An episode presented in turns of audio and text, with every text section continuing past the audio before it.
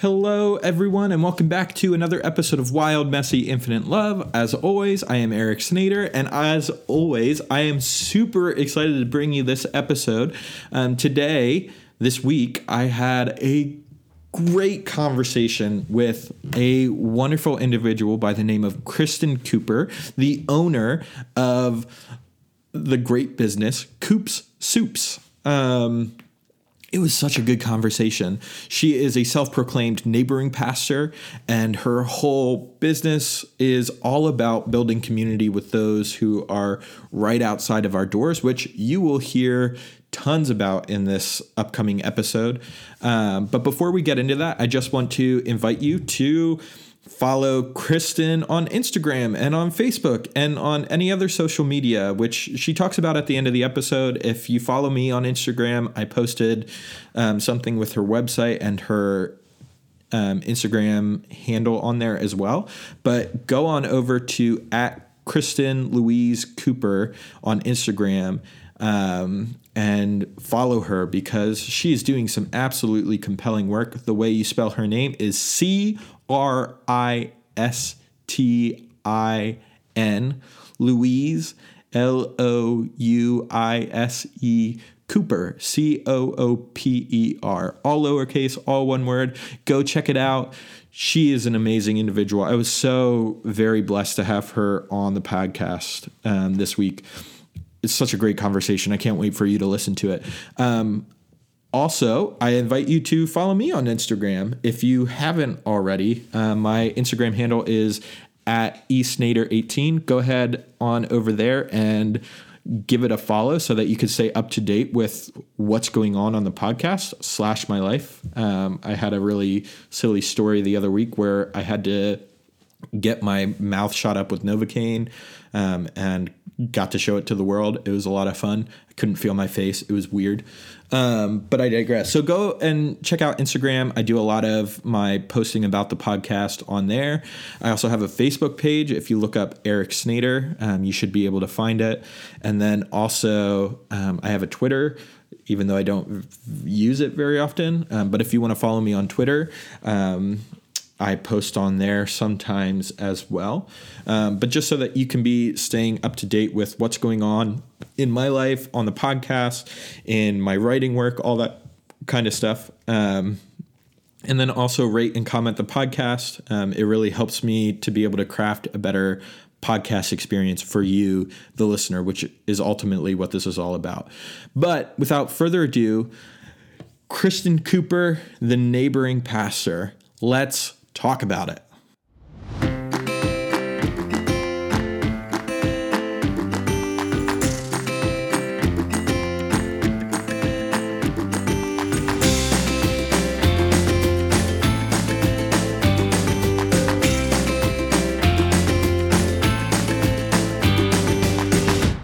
I'm just gonna hit record. Okay, We'll just great. kind of like float into it. Okay. that's okay. Sounds good. I think that's the easiest way to enter into some organic discussion. So you've got one more class on Tuesday, Thank God. and then graduation. and then graduation. Wow. That's right. Yep, May 13th. So were you were you doing this full time, like three years and done, or have you taken a little longer? I've never actually. Um, so I did three years part time while I worked at a church in Olney, Maryland, and then I transitioned out of that position in uh, Labor Day weekend of 2018, so just last September, uh, to be a student full time and Okay. just get it done. Get yeah, with. and also just focus on kind of like the like my next steps Right. in life. I just wanted to be able to be present to it. so I get that. I yeah, get that. so four years. Okay. Awesome. Awesome. So it's done. You're like, Yeah. You're like. I mean, again, I have one. I have two. Actually, three. I have a. I have a quiz, and I have a a Wesley sermon I have to do. Uh, like I have to write a sermon as if I'm Wesley. Is it for the like the United Methodist Yeah. class? Yeah. Shelley was telling, Yes. telling me about that. And then I have a portfolio uh, for my spirituality and nature directed study. okay. Is that with Joe Bush? It's not No. uh, Beth Norcross. okay. yeah. How was that one? It's good. It's good. She actually told me she would not do it again, um, just because I think she takes it really seriously, which is great. Uh, I've had other directed studies where it wasn't so much the professor didn't take it seriously, but just much more relaxed. I just don't think that that's who she is. I think she just really wants. So she takes the syllabus really seriously and takes the. So I think for her, like we've had a good time, but I know that they don't get paid a lot. So for her, she's like, this wasn't worth it for me. Where part of me is like. You know, it could be if you just like didn't Right. like go so hard at it. Uh, but I love her. I I asked for this directed study. I'm a huge fan of her. So That's awesome. yeah. So, in your th- four years at Wesley, what would you say your favorite class was? Wow. Oh man, so many. Um, maybe two, two classes. Uh, so I took um, systematics with Beverly Mitchell Right. and that was really uh, powerful for me. Um, I think actually I took that not this year but last year, uh, and it's a fall spring semester class, and um, You took that class with Jared Lorraine. I did. Yep. Yep, yep. He sat several rows in front of me. Um, I'm sure he was not taking comprehensive notes during that class. yeah. So that class was No offense, Jared, if you actually listen to this. Uh, so that class was really like really transformative for me. I actually think it led a big big part to like how I think today theologically. I I would actually give say this. It gave me language to identify what I was already thinking and feeling. So it wasn't so much new theology as much as it was like language that I was like fa- I found a lot of uh, refreshment in. It was like that affirmation, or like, yeah, that's. Yeah. I've been searching this whole time. Right. That's what I've been Right. looking for. I thought I was alone. I thought I was weird. this has been going on for thousands of years. um, so that class, and then I would also say, um, uh, my goodness, what is it called? The like drama one where you like perform the scripture. Mm, I'm totally. I also think the name changes every semester, but um, Um, oh, oh, oh! I think I know what you're talking about. Liz took that class. Yes. It's like dramatic reading of scripture. right, right, Yeah. yeah, And you have to like do these like you have to add like do this dramatic reading of scripture where you incorporate more than just like voice. You Right. incorporate sounds and all that kind of stuff. right, right. I really liked that class. Did you take that one with Liz? I didn't. I took it with JC. okay. Yeah, yeah. JC is another friend of ours She is. Who She's a great friend. who will hopefully be on this podcast, as will my wife Liz at some point. Yes. But right now we're with Kristen.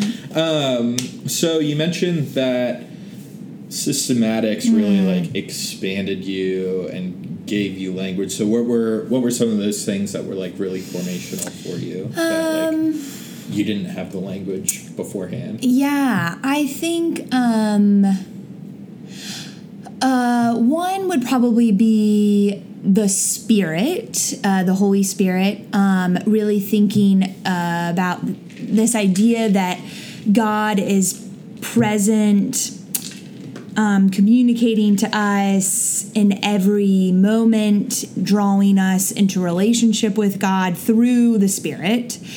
And uh, and if the Spirit is the Spirit of life, um, and flourishing maybe then when god's drawing me into relationship with god through the spirit i'm being drawn into a relationship of life or life giving and then that's not just for me but then i am to work my life is to work with the spirit uh, and bringing others life or flourishing. Right. um, so i think that was one that was like really powerful to me. I have um, my parents are really into contemplation.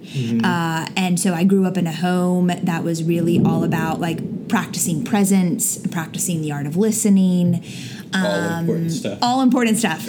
And so um so i think that language really again it wasn't new theology. It was just like oh yes this is how this works. The spirit is drawing me into relationship. I'm i say yes and then i'm to work with the spirit. It's not like i'm off the hook. Like i'm one with the spirit. It's like no Right. i gotta do something. Um so i think that was one. I think another one um was the kingdom of god so again, kind of on this whole being present, art of listening, the spirit's always present. Uh, this idea that um, that heaven on earth uh, is a thing, like it's actually now, Right, but not yeah. yet. the whole yes, but not yet. Um, that it's actually now, and so n- when we think about um, like healing and restoration, and maybe like going forward in such a way that brings reconciliation to a situation and towards uh, animosity in some area. Um, it's not so much that you're bringing a new thing; you're actually kind of saying like this already exists. Actually, like Right. peace already exists. We're just kind of becoming familiar with it, or we're like allowing ourselves to, you know, be one, like uh, be in communion with it. It's not that we're like striving for this thing or like searching for this thing. It's like we actually already have the peace, or we already have the it's always it's to quote the um, the prodigal son everything you're always with me and everything that i have. Yeah. is yours it's always right there. right uh, and then of course it is also to come so it's that kind of like balance um, but the to come is not again it's not um, almost the it's to come is almost our own sense of becoming Right, not yeah. not so much like a again And- it's like yeah and I, I don't I don't know what your experience with like the mainline like more conservative tradition. I I grew up in a more mainline Same. not, not necessarily mainline. I, I grew up Mennonite, but like a more conservative strand Yeah. of very similar to like evangelicalism. Um, and a lot of the focus was on restoration later, like going somewhere else, being transformed Right. someplace Right. else right um, you know, like exchanging ourselves for like the new upgraded model or whatever. Yes, exactly, exactly.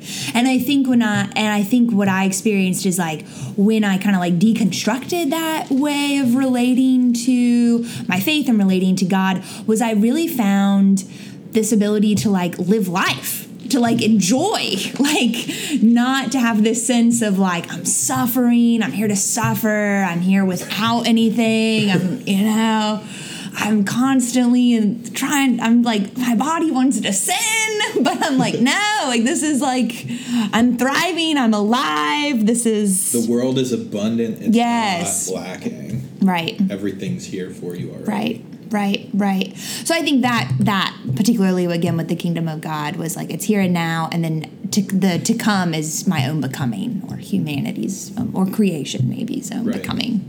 Very cool. Yeah, I love that. I love that. Mm. I love hearing stories of people who like they're discovering Mm. something that's you know it's starting to expand them because that's something that was so formational for me Mm. and I love being able to talk about it myself but I also love getting to listen to other people yeah, um, and that's what this whole podcast is about is hearing those kinds of stories yeah. so um, not to like jump around but Yeah. i do inevitably jump around um, so what were you doing at the church in olney So I was being a young adults pastor and a hospitality pastor. Uh, The hospitality pastor had a, uh, I was called a celebration pastor. We wanted to call myself, um, they, the staff wanted to call me a party pastor. i can see it i can see but it we some people in the congregation might have been uncomfortable so we were like okay let's let's not say that. Um, let's say celebration pastor. And then a big part of that was hospitality. Um, for those of you who are listening by the way and have never met kristen she is a to put it simply she is a very bubbly personality. Yes party! Very very very wonderful to be in the presence of because she exudes joy and excitement and abundance and openness and all that kind of stuff. So to say that you're a party pastor does not surprise me. Yes. So i did that and then i also did young adult ministry. So i was um, my two jobs made up a, par- a full-time job. So i was part-time for each one and then together. Very cool. Yeah. So, while you were working at this church, some of this stuff that you were learning about in seminary was also starting to work on you, or Mm. Yeah. had been in there already Yeah. from what you came from. Yeah, absolutely. Yeah, yeah, It's awesome. yeah. I love like I said before, I love hearing those stories, but I, I'm always struck by the fact that our worldview, our theologies, our Mm-hmm. understandings of religion or spirituality or whatever that is, it's not shaped in a vacuum. No. And- yeah. Yeah. I think, at least for me, those were sort of the bonds that I needed to break in order to realize, like, oh no, this is all coming together to form who I am and what I believe. Mm-hmm, like, mm-hmm. because I, I think a lot of what I was taught growing up was um, you just need to believe it. You just need to, mm-hmm. you know, like, this is what you're handed. This is the way things are. You're a bad person because you sin and you need Jesus. And, you know, like, it, it was very, like, static and not, it was I don't know. It, it felt like it was in a vacuum. Like this is something that's over here, and the mm-hmm. rest of your life that you're experiencing is something else entirely. But they don't mm-hmm. mix. Mm-hmm. If that makes any sort of sense at all. Yeah. Absolutely. Absolutely. Yeah. So you mentioned that you came back to school full time to I did. Finish up, so that you could start focusing on what the next steps Next are. step. So you're no longer working at this church in Olney. No, I'm not. What are you doing then? Tell us. Ah, man. Um, I am. I am doing two things, and they really combine one thing. So I am a soup maker now. Oh yeah. I am. What so I? I own a soup business, and it's called Coop Soups. And the soup is seasonally based um, because the ingredients come from a local farm called Common Root Farm in Olney, Maryland. Uh, so we're coming up on the summer. So what is cooking right now is gazpacho, which is a cold tomato soup. Mm-hmm. Um, a spinach cilantro soup that has tahini in it, and a zucchini arugula soup. That sounds really So that's everything that's in season, kind of this, or well, actually, it's just becoming in season right now.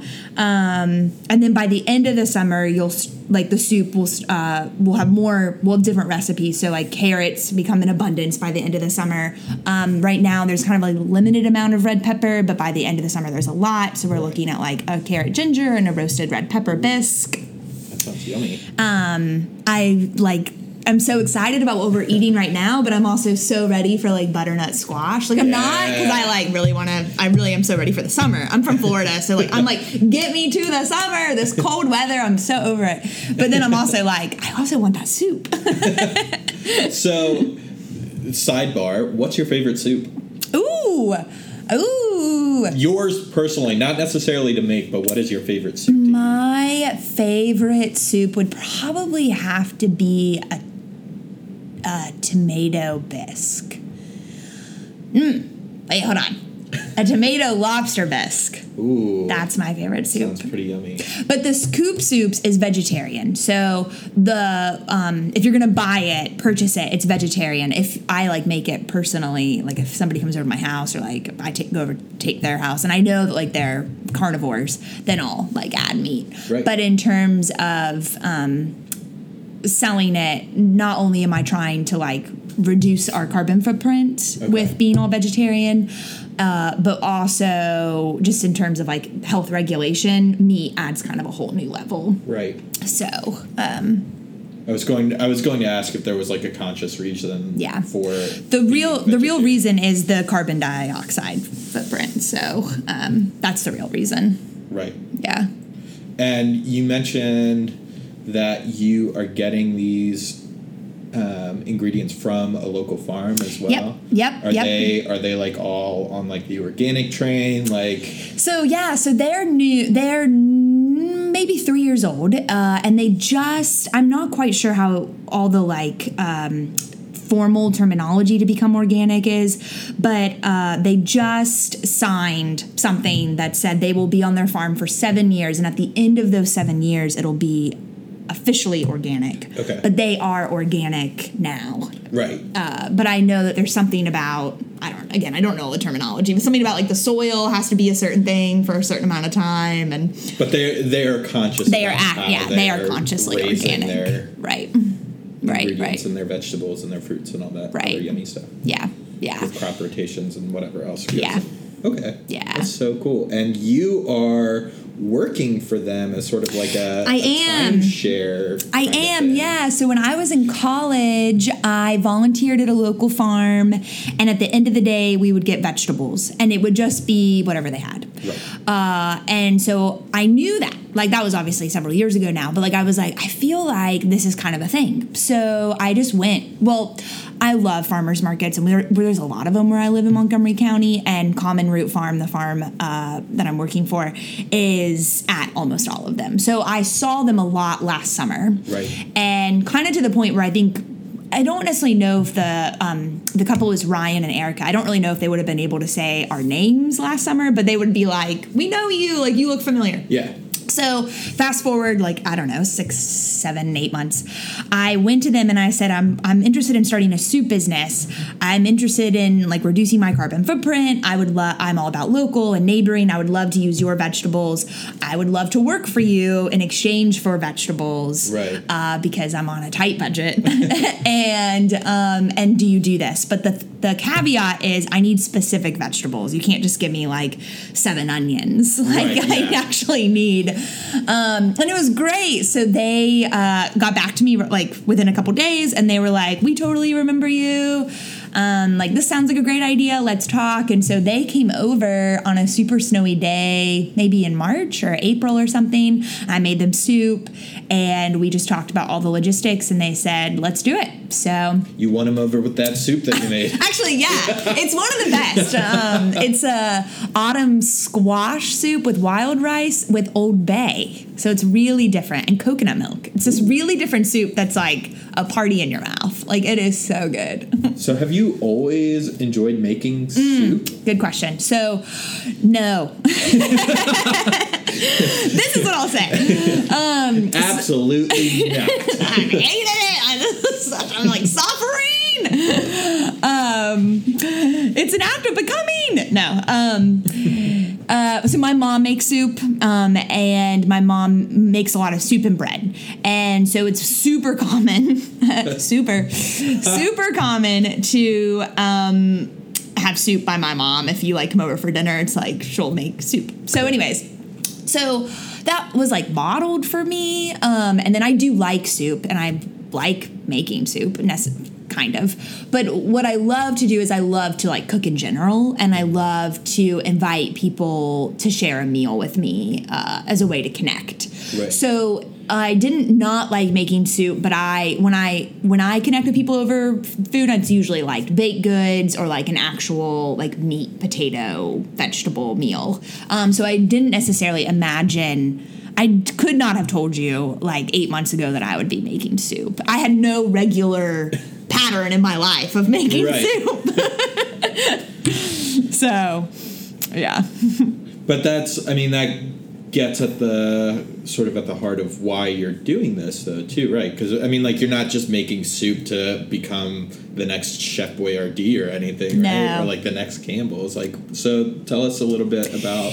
Yeah, so um so I say 6 to 8 months ago I wasn't making soup on any regular basis, but um October of last year, so I don't know how many months ago that was now, but October I Brandon and I, so I transitioned out Brandon's my husband. Brandon and I um, once I transitioned out of Oakdale, I was really interested in doing uh, church or gathered Christian community or just gathered faith community um, in a in a different way, in kind of an alternative way than I had previously experienced. And so Brandon and I in October just invited a bunch of friends over, and we said like just people we just knew, all ages, and we were just like, who wants to like come over to our house on Monday nights for soup?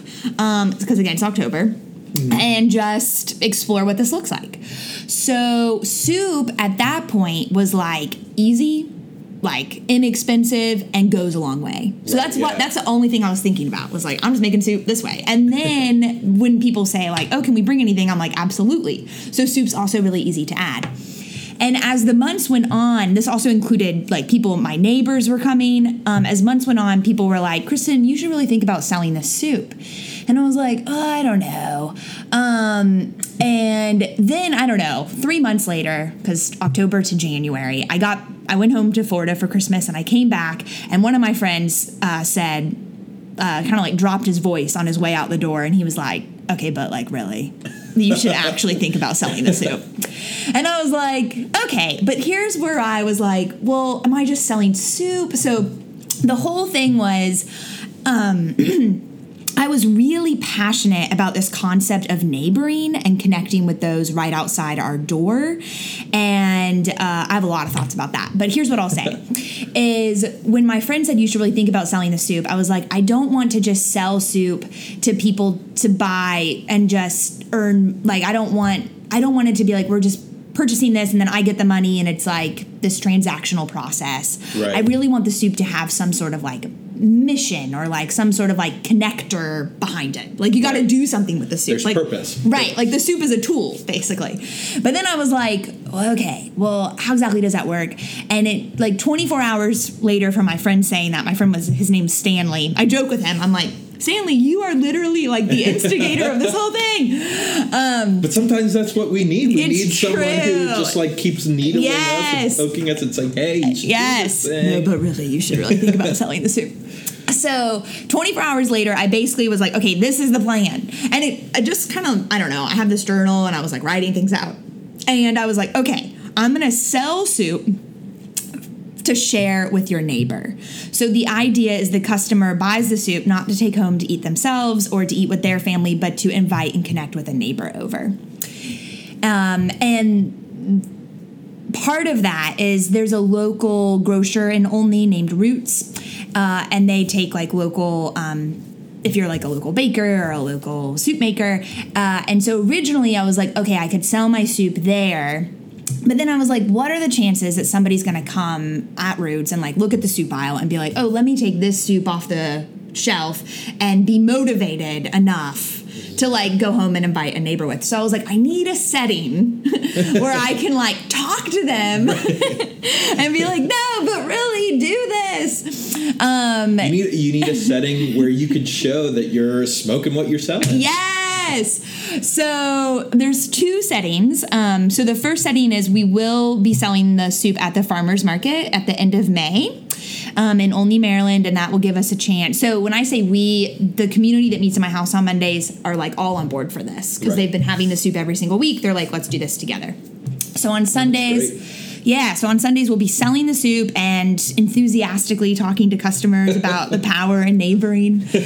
Um, and For then those that only do not be scared away. I know, no. it is wonderful. It is. Um, and then on Monday nights, there is a community soup night with Coop Soups as the main soup course um, at a local brewery uh, that you're familiar with, actually, um, Brookville Beer Farm. Yeah, it's Yep. a wonderful place. Yes. I loved it. Yes. So, um, so that is kind of to so in that space, community soup night. Anybody and everyone's invited. I'll just make a bunch of soup, um, and then uh, actual farmers market selling the soup. That's great. That's great. So you mentioned that you're really into neighboring. Let's unpack that a little bit. I'm sure there's so a lot to talk about, about, it. it. There's so much. um, I think a couple of things. So, man, I've so there's so many so many things that are like connected to why I care about this. Where did it come from? Ooh. Um, so I read this book, okay, kind of two areas. I read this book called The Art of Neighboring in the summer of 2017. And yep, 2017. And it was all about connecting with those right next door. And its kind of purpose in the book was to say uh, that the um, charge to go out and make disciples how do we go and make disciples? We do it uh, by answering it with the great commandment to love your neighbor as yourself. And so this particular book was really highlighting um, just connect with those right next door. Don't necessarily feel like you've got to like change your lifestyle to like go meet random people Right. um, just walk outside your door. So that book was, uh, I really liked it. I have a lot of thoughts about it. Why I'm like, not, I don't love it, but I uh, love, I connected with it enough. There's a seed. There's a kernel. Yes. There's something there. there was something about this idea of um I, okay to kind of go back to uh, and you gotta like help because like I have so many thoughts. So to kind of go back to like my upbringing in church, I think I went to a Pentecostal church growing up, and it was like every week there was pressure to bring a new friend. Yeah. Um, and Terrifying pressure. right and so and then if you didn't bring a new friend it was like well what are you like what are you doing like how, do you not talk to your friends about jesus do you not do you not like try to evangelize at the lunch table when you're like swapping like fruit roll-ups for goldfish um so um and i remember growing up and thinking that's so stupid um, but I didn't necessarily have this alternative of like, I don't necessarily think I should feel this pressure every week to bring my friends to church. That didn't feel right. It felt stupid. It felt silly. It felt mechanical. But I inauthentic. super like- inauthentic. And- But I didn't necessarily have this alternative of like how to embody my faith and invite people into relationship with grace um, or wholeness. Go That's su- I mean, that's such a difficult thing to do when you're when your whole worldview is like, in order to witness your faith, it has to be through like Oh my gosh. saving people. so much pressure, like misguided pressure as well. Um, oh goodness, I just think you know we say like follow the lead, or in that context, if they would say they would tell me you know like follow the lead of the spirit, but like somehow you're actually kind of usurping the spirit in that space. so it was really uh, disembodying. So, anyways, I knew that that felt strange and weird, um, but I didn't necessarily have this alternative. So, what the Art of Neighboring book did for me is it kind of helped me think there really is something to um, uh, embodying my faith with the Great Commandment kind of being um, the charge over, not over and against the um, Great Commission, but just not letting the Great Commission maybe like dominate, letting Right. the Great Commandment actually dominate. Love God, love your neighbor. So, um, so then that just kind of set me on this trajectory of really thinking, okay, if this this bring your friend to church every single week felt mechanical and inauthentic, uh, then what is the alternative? And so what I'm what I'm articulating right now, what's meaningful for me right now, which is really attached to the neighboring thing, is connecting with those right next door without a why. And so the way that Right. God connects with us without a why, to connect with our neighbors without a why. And the whole idea is um, to not feel frenzied when you're sitting across from someone or talking to someone in the parking lot um, as if you're supposed to be somehow magically picking up on where to insert you know like the good news and the gospel. Uh, it's this like no just be present. Um, just re- receive them as you desire for them to receive you um, in the same way that god receives you. This like without a why. Um, Because everyone can pick up on those ulterior motives. Oh, yeah. Like, it's it's very clear when you're interacting with someone and you know they're trying to sell you something or they know you know that they're trying to like give you something. Like you can pick up on it so absolutely quickly. absolutely and i think to kind of go back to what we were talking about earlier is i think um, that whole idea of like kingdom on earth that is already present and that for it to also say and it's still coming is my own sense of becoming i think like in those moments with your neighbor um, that do feel like frenzied and like you're trying to insert particular things into the conversation to like get them to some sort of like awakening um, i think is um, let's say it doesn't happen i would go home feeling like i failed uh, and I think um, that can also send really negative messages to like who God is and who Jesus is and who the Spirit is. Uh, when there's also this sense of failure of like, oh, they're not coming to church on Sunday. Oh, I've got to like, I failed. Like, let me go ask for like forgive. Like, what are you asking for forgiveness for? like, let me go ask for forgiveness for like not getting them to come to church. Like, I don't. So, so this without That's a the eleventh commandment. Oh my Didn't you know? It is. It's the unspoken one. Um, Yes. So, uh, so that's the that's just one of the things about the neighboring thing I'm really passionate about. Was it kind of came out of this this part this way of relating to people felt inauthentic and mechanical, but there's got to be another way. And what I'm what feels meaningful to me right now is the way is without a why. Right. I love that. Yeah. I've never I've never thought about it that way. That's so great. I think I think when I when I think of like how I, you know, like share this witness of Jesus Christ to put it in like this very Christian language. Yeah, yeah. Um, is you know like it is just being a presence of love and peace and justice in the world. It is just being. Like, Mm-hmm. it is just being. it's not. It's not like trying to get someone to. You're not winning someone over to your side. Like, Yeah. like you were saying, it's just meeting them as you would want them to meet you, just as a person. This Right. is a person that you're connecting Right. with, and that's that's what matters. That's the stuff that speaks volumes. It's not like Yeah. the doctrine. It's not the debates. It's not any of that stupid shit. Yep. Yep. Yep. yes. That's so great. So then, Coop Soups is just another iteration of trying to be that neighboring presence, Yeah. particularly through food. Yeah, so it really is, um, and I have to kind of tell myself this uh, at various times. I think just in the past couple of months, like the long to do list of to like really get Coop Soups to like become an LLC, be health regulated, can really feel like.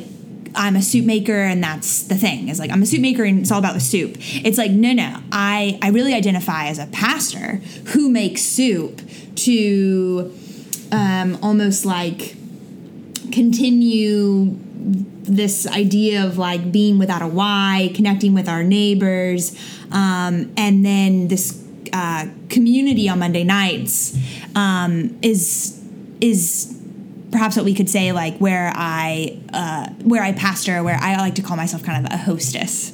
Um, and uh, so again, my first identity would be pastor who makes soup to kind of continue the thread of like what I feel like God is inviting me to share. But I think I think for me that's one of the most compelling things about what you're doing is you're finding those non-conventional spaces as a way of talking about this stuff that's really important. Talking about how we connect and be in relationship with one another Right. is terribly important. I mean, just look at the world around us, particularly America, where everyone is so divided over everything. Yeah. Like how we're in relationship with one another is so vitally important, but in many cases, the traditional spaces of church have failed Yeah, yeah, because it's just predicated that same mantra Yeah. of my way is the best way and your way is not. So you have to come over to my way of thinking, Right. Rather than the not having the why Right. and just being present with the Right. communities around you. yeah. I mean, it has really, it has like really released me. I think um, those in my house on Monday night. I think it's really, I think, I think it's releasing. I think it's like it doesn't. Um like wash away theology but it just says that's not what dominates in this space Right. Um, it's not about singing the right hymn No. or saying the right prayer. Or no like doing the right hand washing motion or whatever else you might have or Oh wherever else you might come from. Like all that dogma and doctrine Right. that can be very helpful and very influential. I've personally gotten a lot of aid from exploring Christian doctrine and that kind of stuff. Yeah. But like that's not the focal point. The Right. focal point is the relationships. Right, right, right, right. Yep, yep. Yeah. Yeah, somebody asked me, they said, um, with your soup business, like, what is the, like, you're at like mile, th- mile marker three, like, in five years, what do you want to have happened? And at first, I felt a little like insecure that I didn't have an answer. I was like, oh, what kind of businesswoman am I? Who cares? And then I was like, no, this is without a why. It's almost it's more value based than it is like destination based. Yeah, like, who cares where we'll be in five years? No one knows where they'll be in five years. I mean, like, That's true. look back at yourself five years ago and you'll instantly see, like, oh, I'm completely different and Yep. could have never guessed that this would have It's happened. true. Because we're shaped by the moment. right. And that carries us into the future. But like, Yeah. who cares about a five year plan? Yeah. No idea if this podcast will still be going in five years. How it's gonna go. Oh, that's so great. So, what part does food play Mm-hmm. in relationship and community for you then? Wow. Oh man. Um I think a couple of things. I think for one, we all have to eat. So I just am a fan of like you got to eat, I got to eat, let's eat together. and and I think that sim- the simplicity of that says I don't have to go look at my schedule and like reorganize everything. I don't have to do something out of the ordinary.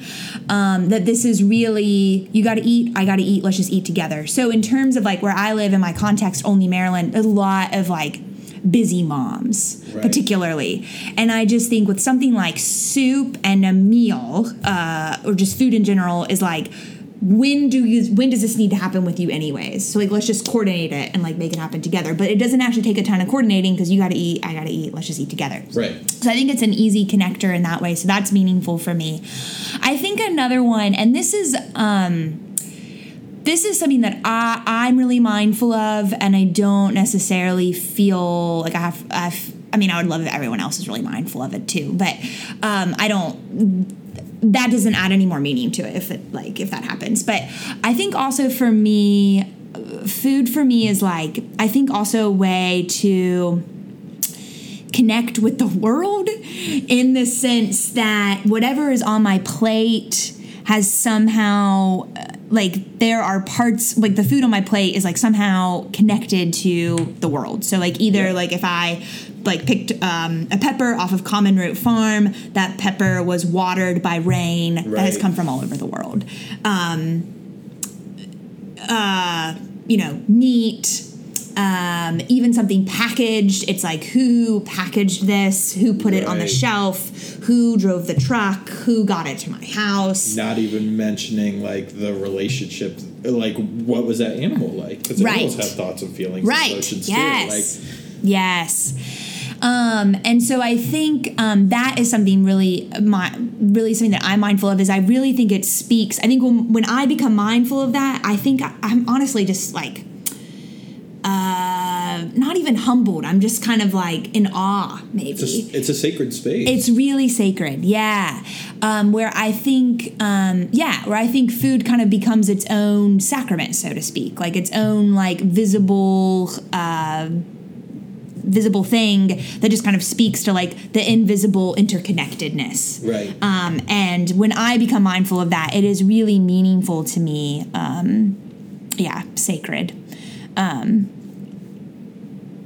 I think kind of the third thing, and this is probably the three main things I think about food and how it's meaningful to me, um, is I think it also really speaks to diversity. So I think even the soup um, is like, I think uh, when I talk to people about soup, kind of depending on where they're from, there's like different soups Right. and different ingredients and different family traditions and heritage uh, practices that go into how they make soup. Um, so that's also, I think, something around all food, particular like right now. I'm soup's on my brain. But I think all food is like also kind of this way of like I think highlighting and celebrating um, the diversity. And I think when you get in front of a meal, especially when you're still getting to know someone with people, I'm just always like so surprised but not surprised how often we say. What are your traditions around this? Or like, what are you doing for Christmas? And it's almost always we start with the meal Food related. and yeah. you know or like what do you do for this and like how do you celebrate this and like what's your morning routine and like that somehow includes breakfast practices and like Right. that says something about you Right. depending on if you eat breakfast at all and if you do how do you eat it and like how does that so Right, and how many stories do we hear of people being asked like, "What's a formative time in your childhood?" or like, "What's one of your fondest memories?" And it's generally like mom or dad making my favorite meal or something like that, whatever that might be. Oftentimes tied with culture and heritage Right. and family history and all that right kind of stuff. right and i think i said three but i'm actually going to say four things um because this is something I thought about several years ago, and um, and I think it's kind of like been absorbed into into now. Uh, but as I recall it, I feel like it's important. Um, but I also think food speaks to um, just like our physical need. So again, like I gotta eat, you gotta eat. But I think like um, I think it's this reminder of like my humanness, uh, and I think that when we become mindful of that, I think again it's this. I think it can just slow us down. It can remind us that it's not all about us. Yeah. That we're not superheroes. We need fuel. We need food Right. and that we uh, want good food. You know, Right. even for those of us who like settle for like junk food, I think they still head towards the junk food that they like. That that for them is deter. You know, they say this is good. right. I like this. Right. Yeah. It's not. things. It's not something to just mindlessly be consumed. Right. Yeah, I definitely advocate against that. Again, I'm I'm so hesitant to like project that on someone else. Right. Um, but I definitely advocate for like becoming mindful of what you're eating and how you're eating it and who you're eating it with. right. Yeah. Even if the person's not right in front of you, somehow hands were somehow somebody's hands or an animal's hands were contributed to making that food. Yeah. Yeah. yeah. It, it gives it a whole lot more weight. Um, it gives it a whole lot more substance to it beyond just like, oh, I'm really hungry. I want mac and cheese. I'm going to eat mac and Yeah. cheese. Like, Yeah. yeah. Yeah. I love that. I love that. One of my favorite um, books in the Bible Mm. is the book of Luke, which Mm. I, I just thought about this, but like it depicts almost like an obese Jesus. He's like, running, like literally, like every other chapter, he's sitting down and eating with someone. Like he's just always That eating. That is so great. food. That's but like, great. But like that's that's a vital part for that book that talks about like this universal acceptance of everybody in all of their diversity and all of their wonder and beauty and without any of the whys included but a lot of it centers on Jesus going and eating food with these people who are considered less than Yes. or marginalized or oppressed or you know whatever else like it's that's a radical radical statement that says everyone's included but it centers around food It does. Yeah, actually, since you brought that up, so uh, for the neighboring, um, for my whole neighboring journey, um, so it started with that book uh, that kind of talked about the Great Commission and relationship with the Great Commandment, and it. Um, then a couple months later, I read Luke ten verses one through twelve, where Jesus says to the seventy-two disciples, He says, "Go, um, I'm sending you out like lambs among wolves. Don't take a purse, a bag, or shoes. Well, if I leave my house and I don't take shoes, I'm not going to get very far. I'm in my neighborhood. And then Jesus says, Don't go from house to house. Go to one house, knock on the door. If there's a person of peace there, like somebody who's going to let you in, receive you, take them up on that and stay there, eating and drinking whatever is offered. Do not move around from house to house. Um, and when you are eating and drinking whatever is offered, say to them, The kingdom of God has come near. And that scripture verse is like so important to me. It was important to me then, and it's important to me now because I really think it highlights this idea of like, I'm in my neighborhood. I'm not going from house to house. That means I'm being present with whoever I'm talking to. I'm eating and drinking whatever is offered. This is not a time to be on a diet and mm. like not receive hospitality or the gift of somebody else's desire to like feed me right um, and I'm staying there without a why, which for me is the kingdom of God being present. When Jesus Right. says, Tell them the kingdom of God has come near, and I think, How is that possible? I think, Oh, God, like Jesus is saying, like, go be without a why, and that that's good news, and that that's it. Like, Yeah, that's it. that's the juju that's Being. the, that's the good stuff Um, So that scripture verse is like driving me. Different translations sometimes say don't take an extra pair of shoes, but I think um, the NRSV says don't take shoes. So and I think one NRSV is by far the best translation. You heard it here first, folks. Obviously, there are a lot of good translations of the Bible. Um, as seminary students at Wesley Theological Seminary, the NRSV is our Bible of choice ride or die. for many. Um, but yeah, and I think you know, like one of the most interesting things about you know, like when we think of what's the most impactful experiences that we have a lot of it is just that mode of being present in whatever is. Like those memories that we think of it's us getting back mm. into being Yes. present with whatever that moment was mm-hmm. whether it was a home cooked meal or this supernatural like mystical experience or like this moment of mm-hmm. connection with another human being. Like it's all about being present in that moment mm-hmm. because if you're thinking about oh what's my next thing on my checklist? It's so easy to miss those. Yeah. Yeah. but when you're present in it that's when it Right.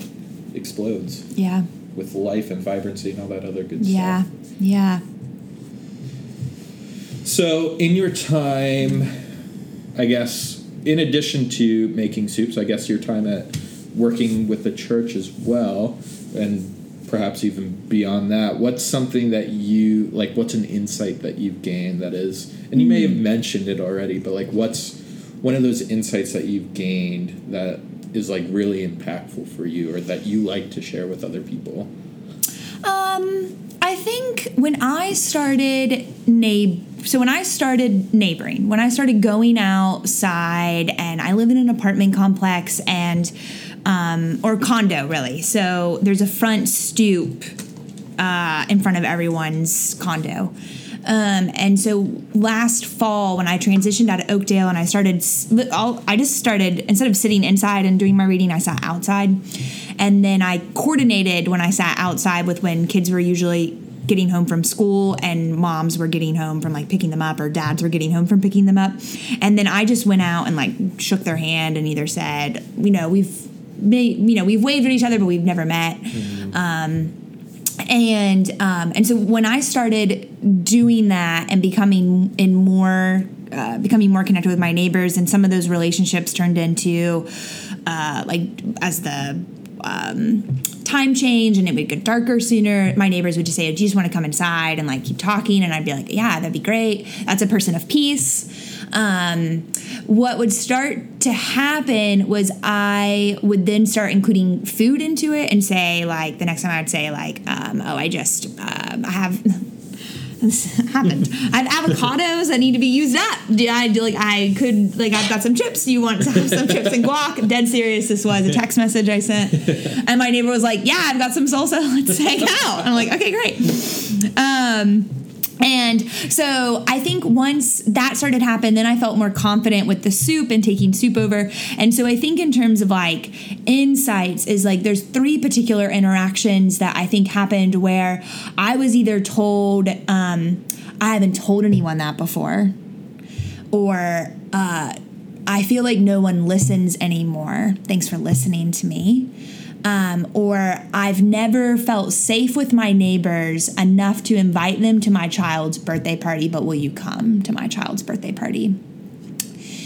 And I think those three interactions, um, and those are probably three moms that I've gotten pretty close to. Um, I think just really shows me that we are wired for connection right um, in the flesh, um, and that uh, and that this is um, mm, uh, we're wired for it, and I think um, that this adds something to me feeling. If I was to speak for them, me feeling safe, me feeling wanted, um, me feeling um, valuable. Uh, and I think, again, I think those things are like innate. Uh, and I think um, when we're going at a mile a minute and uh, and when we're not taking our food seriously and when we th- assume that our neighbors won't like us or that what's the point um, i think we're missing uh, this uh, very real uh, invitation to be human right um, and I think that's uh, some of the insight. Is I think those three particular comments just really show me uh, that there's really something to this, yeah absolutely and I think it helps make life livable. Yeah. and I think, and you might have some more wisdom to share on this since you do a lot of thinking about community and I neighboring. Um, it strikes me that anyone and everyone is your neighbor. Yes, Like that's good. Mm. so you mentioned you mentioned that like Jesus sending out of the 72 the very next story is the story of the good Samaritan Mm-hmm. where Jesus is basically saying yo everyone is your neighbor Mm-hmm. and even the people who you despise or you think are completely other or heretical Yep. even they can be the vessel through which God's love Yep. can be seen and known um, but that I mean like that also encompasses the people that we are familiar with as well. So like, you know, I you know, I think about myself, you know, I can be extroverted at times, but there are also times when I'm like introverted and like I don't necessarily feel comfortable going out and you know, meeting a stranger and, you know, like bearing my soul to a stranger. But even then, in those moments when I'm feeling anxious about being around strangers, there's still a whole group of people like my family and my friends and my loved ones who I do know that I can still be mm-hmm. practicing mm-hmm. this with as well. So mm-hmm. like it's it's completely and utterly always around us. Like you said, we're made, we're formed for connection in some way, shape, or form. And you know, like it's always it's always around us, whether it's our loved ones or a stranger or Right. the person next door or um, the person from a different religious background or cultural heritage. It's always always there Yeah. for us to participate in. Yeah, yeah, and I appreciate you saying that. So I've got this friend Jen, um, who d- who literally doesn't have any neighbors. she always is like, I don't have neighbors, um, but she has started volunteering at a. Um, elementary school and she's becoming good friends with the administration staff and so i pointed out to her as i like to point out to other people too is like yes, there's this emphasis on your literal neighbors.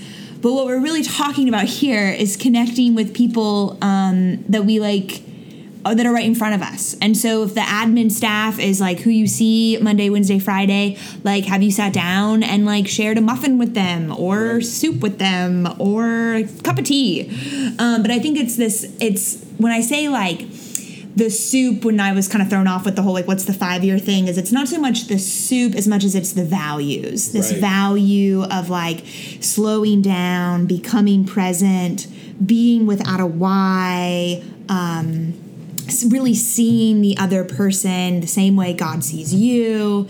Um, and I always say the same way God sees you because something I hear a lot is people are like, well, I don't know what that means. Like, how do I do that? Like, how do I connect with someone without a why? And I'm like, we'll just revert, you know, not revert, but like think think about Put yourself in those shoes. yeah.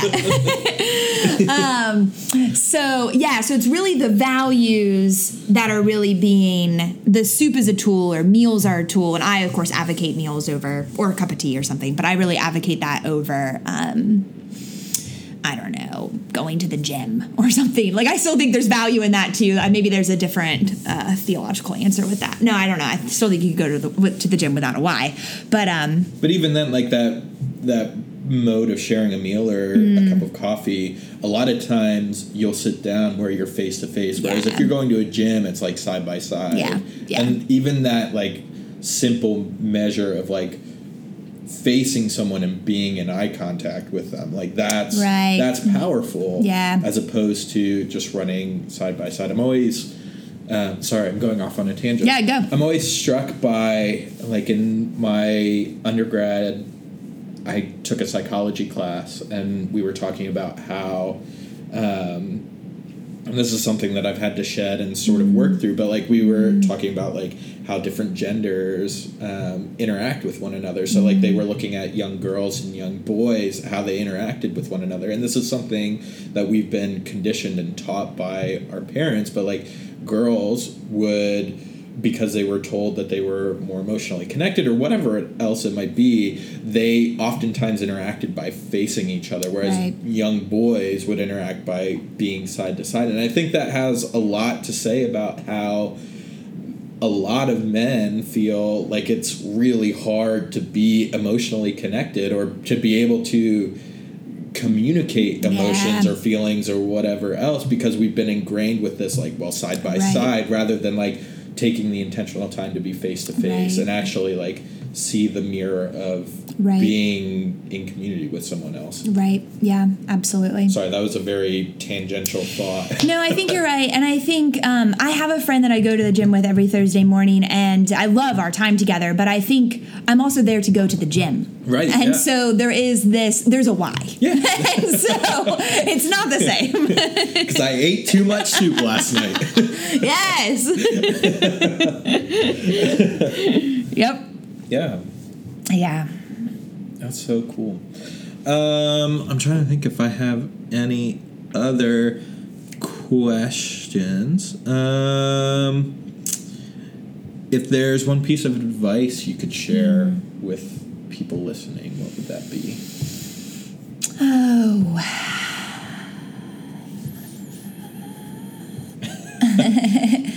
oh, so much. Um, I would say. I guess I should reframe that, like because this it can be very challenging or difficult to get outside of yourself Right. to actually be in relationship with another person. That's a difficult thing to do. Right. So like what what is your advice to like starting the process of sort of getting outside of yourself and putting yourself in the shoes of someone else? Yeah, I think um, I might say a couple things, but I. I think one thing would be when reflecting on what difficulty there is with getting outside uh, and connecting with someone, I would say there's value in reflecting what story are you telling yourself um, that is saying that that might not be valuable or worth your time or um, confronting in some way. Uh, I would just say, I think there's a narrative in your head um, that might be culturally conditioned, that might be um, told to you from more than one uh, community in your life growing up or community now uh, that somehow is saying, no, don't. Um, and I just want to say the don't is a lie. Uh, but I think there's value in reflecting on what that lie is. I don't just think it's about pushing through. I think it really Right. is like, no, we should take the time to really unpack like what narrative, what has been told to me, and what do I believe, and maybe what do I like not actually believe, but somehow I've never really thought about it. Like actually taking the time to deconstruct it rather than just Right. like trying to build something over top of it so that it Right. can fester underneath. Right. it. So I think some. So an example would be um, like something like uh, like I'm so tired when I get home, and I think yeah that's like normal. That's okay. There's nothing wrong with being tired, but like perhaps what are you doing in your life that is making you so tired? Um, it's and again, it's not so much because you have to connect with your neighbors. It's not Right. about that, but it's like again these these values of slowing down, being present. Um, so why are you so tired? Like where are you? Where you know like what rat race are you on? Perhaps I don't know. I mean, Right. maybe there's a rat race, but. Um, but so kind of that, that's part of what I mean when I say the reflection because I think the uncomfortability uh, can obviously come from more than just tired. Um, like I've heard people say like my neighbors are really weird, and I always like to say they probably think you're weird too. um, so again, like unpacking like what makes them weird. Why do I think they're weird? Where does that thought come from? Like, Right. is that a valuable thought? Like, Right. because again, I'm not going to argue with you. If there's really a sense of like, no, I really can't. I'm not about to say that's impossible and you absolutely can't. But I just want to say, reflect on that, like Right. unpack it. Be present with yourself. Yes. with your body. Yes, exactly. um, so probably that. And then I will just say something that shocked me and actually began to motivate me the more that it happened, because it happened again and again, was when I started to meet my neighbors outside in the parking lot. Um, I heard again and again and again, I would say, you know, like I've we've always waved at each other, but we just haven't exchanged names. I'm Cristin, and I just wanted to introduce myself. That's it. That was how easy is that? That was easy for me. And I literally heard almost every single time, I have thought about introducing myself, and I just haven't done it. Thanks for introducing yourself. Really? Yes. And so I think that was like this, like, oh, oh, it's literally like we're all walking around. Right. we're all walking around. We're all in the elevator with people. We're all have our headphones on, and we're all and we're all like. "Hmm, What would it be like if I introduced myself to that person? but like, I'm not gonna do it. And then somebody does it, and it's like, oh yeah, thanks. I thought about doing that, but I didn't. Yeah. it's that same it's that same thing of like someone who reflects any sort of experience that you have and you're like, "Oh, other people feel this way too." There's comfort Yes. and peace and assurance in that. Yes. So that motivated me to be like, okay, like they thought about it and they just didn't do it. And I've lived here, like, I also heard this. I'd lived there for four and a half years by the time I started going out. Four and a half. I started going out and meeting my neighbors. And I also heard, oh, did you just move here? There's only 25 homes. Like, how do you not? But that just tells you, I think, in my neighborhood, the disconnectedness. Um, or the like not paying attention Right. The inability to be attentive in that space um, for various reasons. Again, like we're coming home, there's thoughts on our mind when we pull in. Um, but I, that's also what I heard is like, oh, did you just move in? And part of me would want to say yes because I was embarrassed. yeah. But then I just said no. I said no. I did not just move in, but I've I just wanted to introduce myself now. I know. I've transformed. I read this passage in the Luke, book of Luke. Do you know Luke? Oh, great. This is my opportunity to get in there. no. Wow. And I I mean like one of the things that I talk about a lot is like being in connection with the rhythm of Mm. the planet, rhythm of the cosmos, rhythm of our communities. But how Yes. can you be in connection with the rhythm of your communities if you're not actually engaging with it? Whatever that community looks like, whether that's your church community or your family or your apartment complex or your work or you know whatever it might be. If we're not engaging with that, how can we actually accept, expect to be in tune with the rhythms of that community, Yeah. that entity? Absolutely. Absolutely. This is so cool. I love what you're doing. I um have some soup for you. Really? I do. No way. oh, I'm so honored. I do. Um okay. So it like always like goes to the top of the top. So okay, so this is spinach cilantro with tahini. And this is um, not one of the traditional jars it comes in, but I reuse jars. Um, and then here's my homemade business card. Oh, I usually use a so different pen, but I use that one. Um, this does have two cups in it, so if you want to share it with Liz, you can. And then I did also, it's necessary to um, eat it with Parmesan cheese. I am not giving you leftover Parmesan cheese. I took Parmesan cheese out.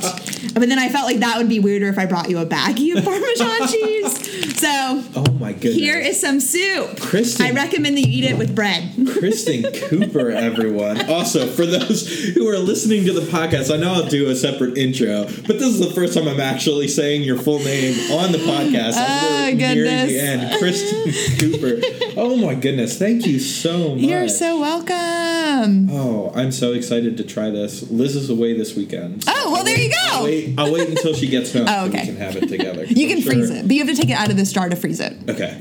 Gla- glass will explode in your freezer. Yeah.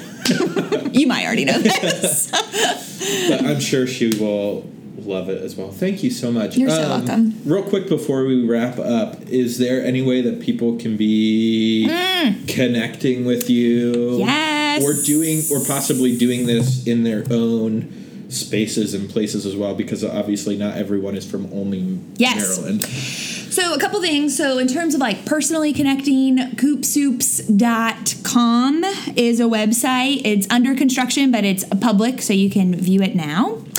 Um, on Facebook, Coops Soups LLC is the handle, and then um, Instagram is Cristin L Cooper. My name is C R I S T I N L C O O P E R. Um, and uh, there's actually, yeah, so that's that. And then um, I'll be at, if you're in Montgomery County or just want to drive up to Montgomery County on Sundays, I'll be at the farmer's market with my friends selling some coop soups. And then in terms of doing this in your own community, uh, yeah, contact me. I can get some soup to you. I can send you a recipe. You can make soup. You can also just order some pizza and connect with your neighbor or your coworker that you've always wanted to get to know your seminary librarian um, uh, because again it's about the value of slowing down becoming present and connecting with those right in front of us knowing that this reflects our most human need and it will be fulfilled. And they probably thought about it too incredible, incredible. So we normally end the podcast. Are you feeling pretty good about this? Yeah. Do you feel like complete? Do you Yeah, feel like I do. I think I said everything. Wonderful.